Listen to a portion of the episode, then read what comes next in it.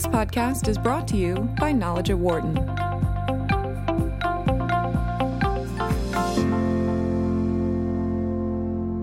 There's been tremendous advancement in autonomous vehicle technology in, in, the last few years, but how close are we to actually having mass produced driverless vehicles on our roads?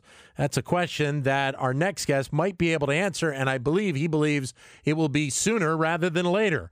Lawrence Burns is a former corporate vice president of research, development, and planning for General Motors. He supervised and encouraged GM's development of robotic driving technology, and he believes that this technology is closer than you might think. He discusses its growth in his new book, Autonomy The Quest to Build the Driverless Car, and he and how it will reshape the world. And uh, Larry joins us on the show right now to discuss the book. Larry, great to have you with us today. Thank you for your time. Me as well. Thank you. I, I mentioned your background in this a little bit, and, and, from what I read, you were involved in, in kind of one of the first funded projects for DARPA, uh, the Defense Advanced Research Projects Agency, looking at autonomous vehicles and how they could play out a few years ago, correct? Yeah, that's correct. Um, after 9 11, uh, the DARPA was very interested in developing a, a, vehicle that the military could use to keep soldiers out of harm's way. Uh, you'll recall when the Afghanistan and Iraq wars started, we had tragedies with our soldiers with these improvised explosive devices. So one idea was create a robotic car that could do missions in city settings and not have to have personnel in them. So they created a competition. The first races were across the desert out in, in, in uh, out west and then finally, they did what was called the DARPA Urban Challenge in 2007. And 85 teams entered that race. It was a $2 million first prize. And I was at General Motors at that time, and we sponsored Carnegie Mellon University. Volkswagen sponsored Stanford, and the other teams competed. And our team was fortunate enough to win. But the real winner was the technology. We really, I think, hit a critical proof of concept point at that moment that maybe we really could create cars that could drive themselves. And, and, I think that's an important point to touch on for a second because I think the belief of a lot of people is that realistically, this is a technology, this is a mindset in terms of developing it that's really been only the last five years or so. This has been something that has been in the works for quite some time. Oh, absolutely. In fact, if you really go back in history, there were many visionaries in the 1970s and 80s who thought we could have cars drive themselves by putting magnets in the road and the car would follow these magnets. The problem with that is it required a lot of uh, investment in the roads. Um, along came GPS, and Moore's Law continued to play out, so we had greater computing capacity and better communications technology, and lo and behold, we began to envision that you could do this just by making the car really smart and having it connected via GPS to satellites and big databases. And so that made the task really viable uh, for, from our p- perspective. Began thinking about that around 2000, and then DARPA did their challenges um, initially in 2004. So yeah, we've been working this pretty hard for you know 20 some years. So from the technology side, how close do you think we are to, to seeing autonomous vehicles on the roads? Very close. Um, as you mentioned at the outset, I'm an advisor to Google self-driving cars, which is now their spinoff Waymo. They have a fleet of several hundred vehicles operating in Chandler, Arizona, which is near Phoenix, and they have several hundred early adopter uh, customers who are riding in these vehicles. Now, right now, there's a, a, a, a Waymo personnel in the vehicle to, to be a backup in case something occurred, but but they're getting real close, real close. But real close isn't good enough, Dan, because yeah. we drive three trillion miles a year as Americans, and so you need to be like ninety nine point nine nine nine certain that you've captured all of the the driving challenges. But um, we're way out in that ninety nine point nine nine world right now trying to find those last few things and, and, getting them right. So, from the legislative side, how close do you think we are? Uh, could you repeat that again, Dan? From, from, the from the legislative side, how close do you think we well, are? Because you know, that's the, that, that's yeah. seemingly a big question right now. A- absolutely. The good news is so far, the states and the localities and the federal government have been, uh, I would say, very um, proactive in the sense of realizing to get this perfected, you have to learn on public roads. You're not going to prove this out in a laboratory or sure. a proving ground. You have to get out on public roads and they found their way clear working with the, the leading companies developing the technology to let us learn on public roads. So this is really a learning process, and the the legislation and the regulations are continuing to progress. So I think as long as the industry stays open to sharing their experience and what they're learning and their data, and the government stay open to the huge societal benefits that'll be realized when we get to the full potential of self-driving cars, that, that we'll, we'll continue to be able to make progress. And, and it's more right now the state and local level, I would think, you know, having these allowances to use this technology on the road more so than the federal, correct? That's correct. And, um, you know, California has allowed Waymo to do its development work in, in Mountain View. Um, Waymo's done development work in the state of Washington and Texas, and obviously in Arizona. And so the states, I think, have been uh, quite proactive. The real question is, can, should we have different regulations from different states? I think the preference would be to have one um, national-based set of regulations, so that we don't have these variations across states. After all, if if you live in Michigan and you're in a self-driving car and you go into Indiana, yeah you want to make sure that you're legally operating in Indiana. And I believe all of the right discussions are going on. There's legislation that's been proposed called the AV Smart Act, or I'm sorry, AV Start Act, that's being discussed in the Senate right now and that, that's how our processes work. Get, get a, a, starting point, have the dialogue, and hopefully mm-hmm. it'll land in the right spot. Lawrence Burns is the author of the book Autonomy The Quest to Build the Driverless Car and How It Will Reshape the World. Your comments are welcome at 844 Wharton, 844 942 7866. Or if you can't get your phone, you can send us a comment on Twitter and we'll bring it up on the show at BizRadio 132. Or you can use my Twitter account, which is at Dan Loney, L O N E Y 21 on. You talk about the, the savings that, that eventually we are going to see from the use of autonomous. Really, in what areas and, and by how much do you think? Well, the, the, there's a lot of different ways autonomous vehicles can, can be used to, to benefit society. Let me just spend a second. Um, we've had about a 130 year old transportation system evolve over that, that century century plus time frame. It's become safer and cleaner and more affordable, but the fact is there's 1.3 million people dying on the world's roadways. That's epidemic in scale. We're over 90% dependent on oil. We've got the climate change issues. And there's a lot of hassles to owning and operating a car. And for the first time, we have a chance to do something about that. And when suddenly you can envision a car that doesn't need a driver, it's going to impact goods movement, um, the big over the road trucks, or the local package delivery to your home or your apartment. It's going to impact how you get around every day. It's going to let younger people get around more. It's going to let older people get around more, and handicapped people, and people who can't afford a car or elect not to own one. So the benefits are tremendous.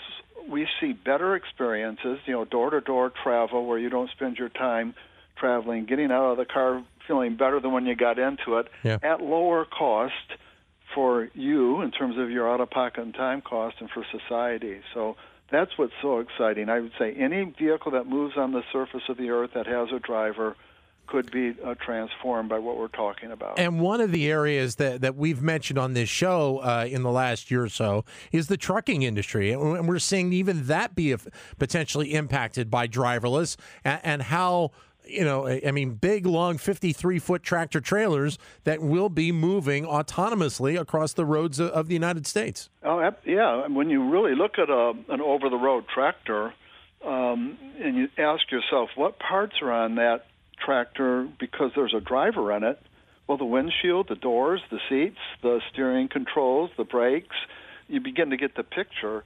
In fact, the parts you can take off of that tractor will likely cost more than the parts you're going to add to make it autonomous.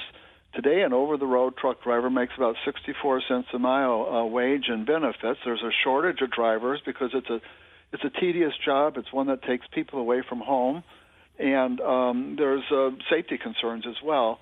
So here's a chance to not just become more efficient, and trucking is so important in an e-commerce world. Every e-commerce retailer is competing to get you your package within yeah. a day. And so now you have this huge productivity opportunity and safety opportunity with with over-the-road trucking, and it's going to be very significant impact. When you look at, at, the partnerships that are being developed, and you laid out uh, some of the ones that, that are ongoing right now, what does that say about the auto industry in general in terms of this technology obviously moving forward? But it almost feels like the auto industry knows that if they are not involved in this uh, with a partnership or some fashion, that they were going to be left out in the cold. Oh, absolutely. I'd say one of the fascinating parts about uh, uh the book, uh, my book Autonomy, is it, it, it tells that story. Um, after this DARPA Urban Challenge, the only company that really stepped up for um, public road use application of this was Google. Larry Page and Sergey Brin uh, challenged um, a small team of, of the participants in that DARPA challenge to come up with a vehicle that could go on public roads and prove the concept out. The auto industry basically was in denial, Dan, I would say yep. for five or six years. And we recreate that in, in autonomy. We tell the story of you know how Google got started into this area and then how some of the engineers on Google's team reached out to the auto industry and essentially had the door slammed in their face. And then eventually the auto industry began to get it 2014 15 timeframe and companies like gm and ford and others have now moved into this space with their own driverless vehicle development programs. But think about what the auto industry has been. They sell the vehicle as a product, and the big opportunity here is to sell transportation as a service. It's an entirely different business model. Yeah. And the auto industry is going to have to learn how to participate in that business as well as what they've done historically. What does this mean, though, moving forward for the auto industry? Because numbers of auto sales are, are obviously a concern each and every year for the industry. And we had seen, obviously, an uptick the last couple of years, uh, maybe starting to flatten out a little bit. Uh, is the auto industry concerned about their actual sales? Because it feels like more and more millennials, and maybe this will carry over to Gen Z, don't feel like they need to have a car if this technology is there. Uh, yes, I think they recognize that concern, and there's other concerns that they have to face just beyond the um, maybe ambivalence of the millennials. And I have two daughters who are millennials, and I would say you've characterized them properly. They would they would give up their car way before they give up their their cell phone for sure. and um, but also when you're in the transportation service business, you want to keep your cost per mile as low as possible. That's what yeah. fleets do. And that suggests you want to do these vehicles to last 300,000 miles, which are like what taxi cabs last. Today's cars typically last about 150,000. So once you get that longer life, you need half as many. Plus, the real basis of competition is going to be in the riding experience, and I think the car is going to become more of a commodity. And so those are real challenges that the auto industry needs to address because a lot of their profitability comes from the options that they sell to you to differentiate your specific vehicle. So this is a pretty broad impact. It's products that have far fewer parts, fewer vehicles being needed, and then the basis of competition isn't going to be the chrome and the exterior experience and how the car accelerates in corners. It's going to be how well is the experience in picking me up and dropping me off and doing that safely and making me really feel good about myself while I'm riding around and and relaxing or social networking in a vehicle.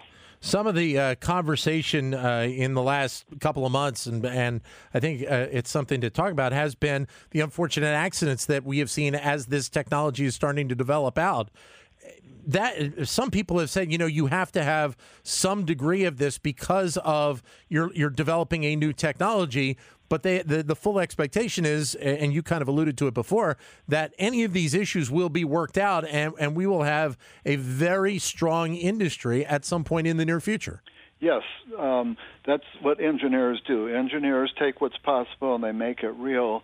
And the way you do that isn't in one step; it's done through cycles of learning. And what I'm especially proud of in my Waymo affiliation is Waymo has been on public roads now for over 9 million miles, and they've had one at fault crash. It's a two, two mile per hour scraping of a bus.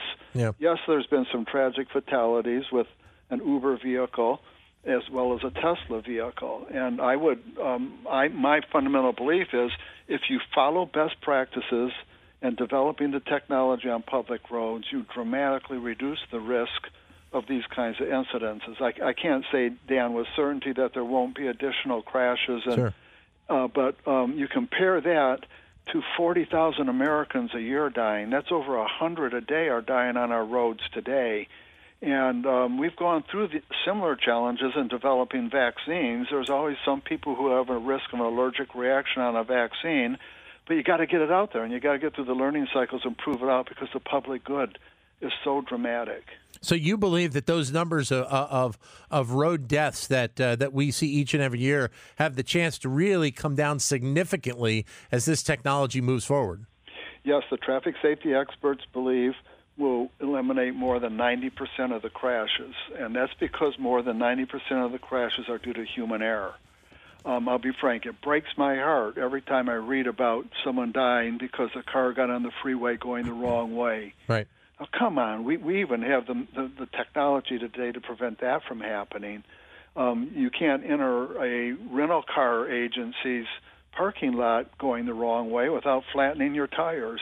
Yeah. So society has got to wake up to the fact that a 90% reduction in 1.3 million roadway fatalities worldwide will save over a million lives a year. That means getting to this end objective one day sooner will save 3,000 lives.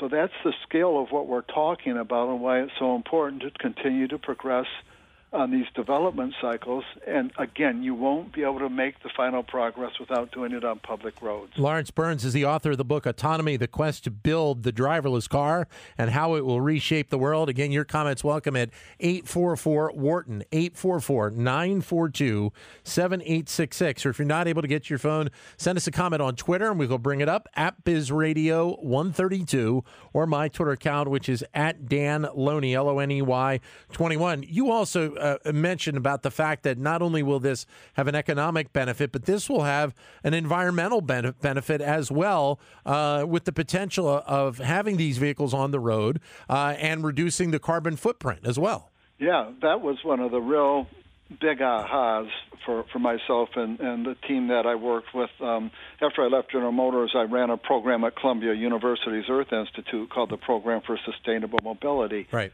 And what we realized is that the path to electric vehicles and alternatives to oil for transportation energy, the path to getting there is through autonomous vehicles.